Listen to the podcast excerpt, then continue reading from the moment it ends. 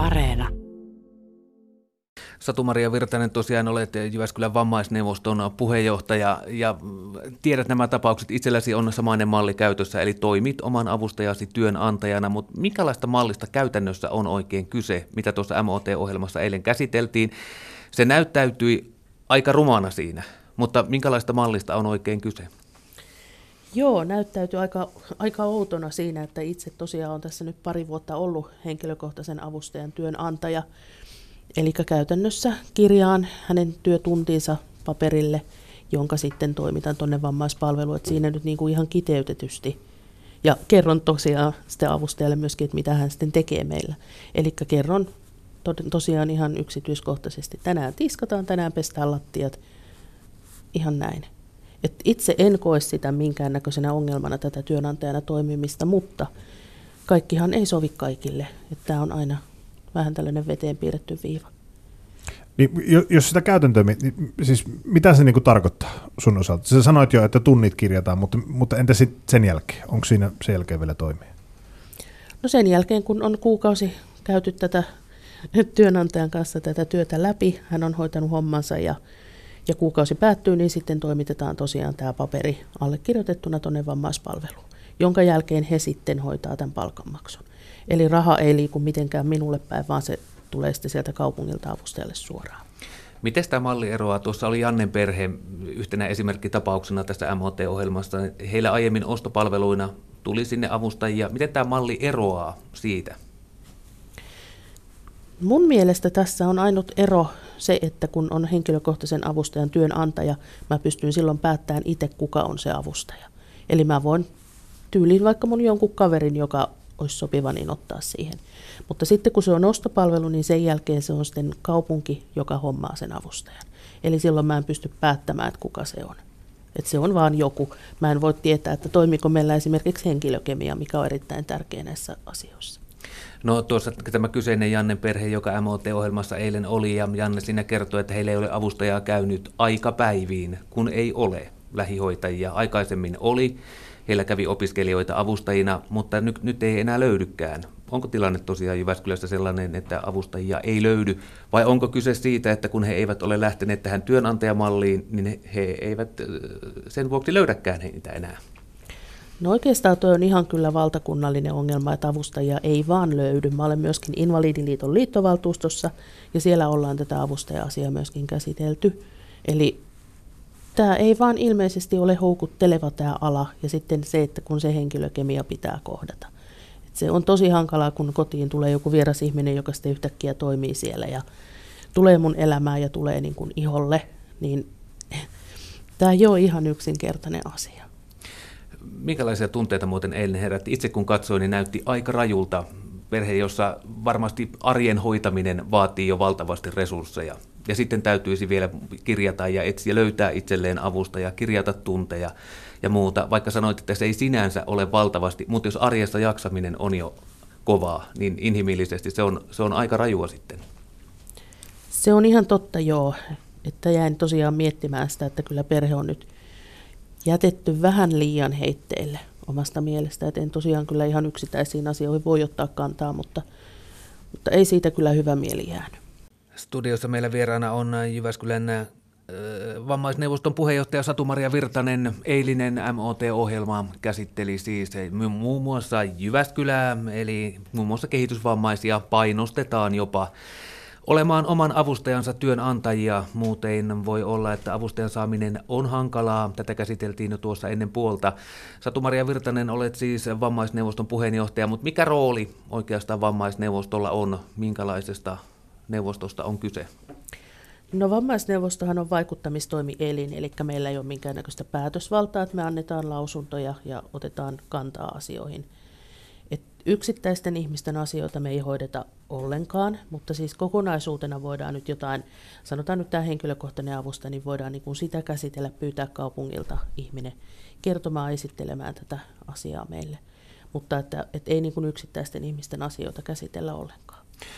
No kysyn kuitenkin, onko tämä esimerkiksi sellainen tapaus, en tiedä onko teiltä pyydetty neuvoa tai muuta, mutta voisiko tämä olla sellainen tapaus, että jos elokuun jälkeen ei ole henkilökohtaista avustajaa näkynyt juuri mailla ei halmeilla, niin voisitteko te esimerkiksi vammaisneuvostona ottaa kantaa tähän kaupungin suuntaan?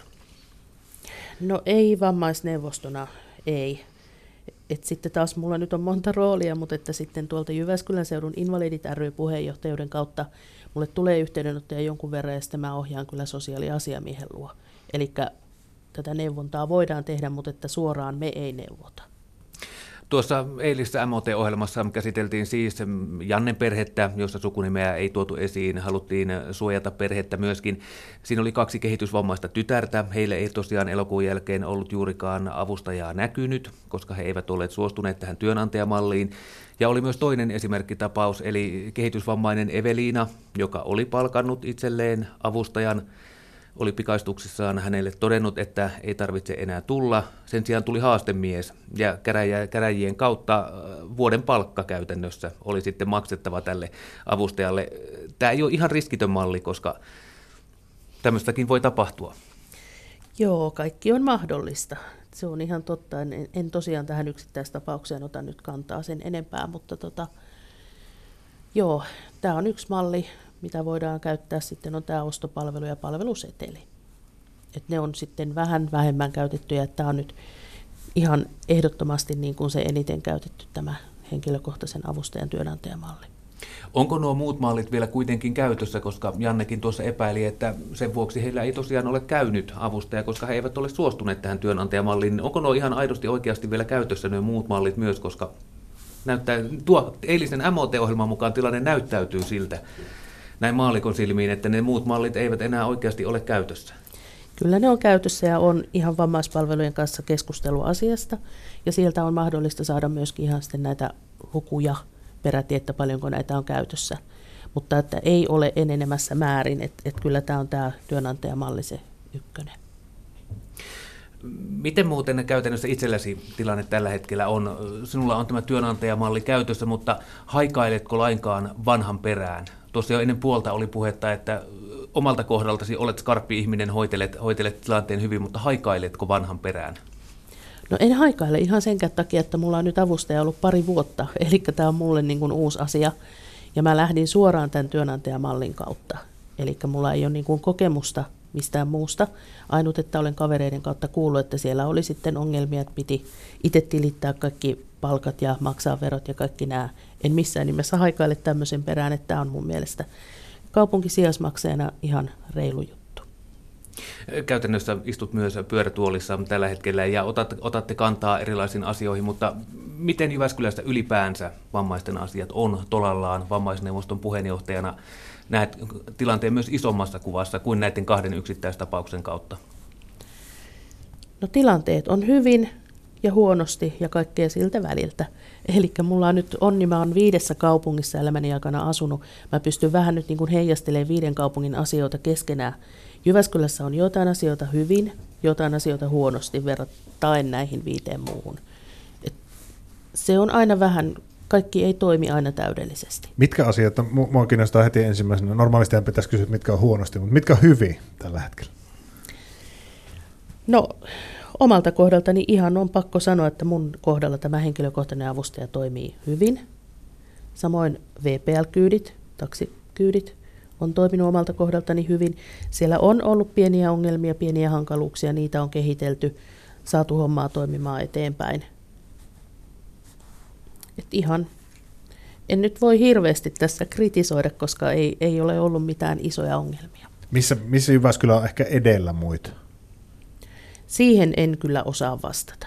Et nyt kuitenkin on täällä asunut jo kohta 15 vuotta, niin en oikeastaan pysty niinku vertaamaan sitä siihen, mitä on ennen ollut, koska tilanteet on muuttunut, lait on muuttunut ja näin. Mitkä on semmoisia ehkä seuraavia askeleita, mitä Jyväskylän pitäisi ottaa? No jos, jos me... ihan itsekkäästi nyt mietit sitä. Joo, no hyvinvointialue seuraava. Toivotaan, että kaikki menee hyvin. Pieni pelko on tuolla takaraivossa, mutta tota, ei voi muuta kuin luottaa, että kaikki hommat toimii. Toivotaan, että Jyväskylä vie homma hyvin maaliin. Niin, Satu-Maria Virtanen, semmoinenkin sanonta on, että it's not money, but it's money. Ja tuota, hyvinvointialue, taikasana on jo nostettu esiin. Jos tähän työnantajamalliin Jyväskylä periaatteessa painostaa jopa kehitysvammaisia olemaan oman avustajansa työnantaja, ja kyse on rahasta, kun mennään hyvinvointialueelle, mitä luulet, mikä sen vaikutus asiaan on? Toivon hartaasti ja toivon, että tämä edelleen jatkuu, mikä tällä hetkellä on tämä sijaismaksajuus. Asia en tosiaan tiedä, miten sen kanssa käy. Vähän pelkään. En, en uskalla hirveästi ajatella. Se, meillä alkaa aikana loppua jo, niin näyttää yhtä sormea pyörätuolissa olet. Ulkona katuhiekat vielä on tästä kun ulos lähdet. Tässä meidän kohdalla ne on pyyhitty, mutta miten muuten kevät pyörätuolissa oikein soljuu? Ulkona on sitä hiekotushiekkaa runsaasti. No vaihtelevasti sekin, että jossain kohti pääsee hyvin, joissain huonosti ja kyllä sitä aina ampuja saa, kun tarpeeksi kovaa huutaa.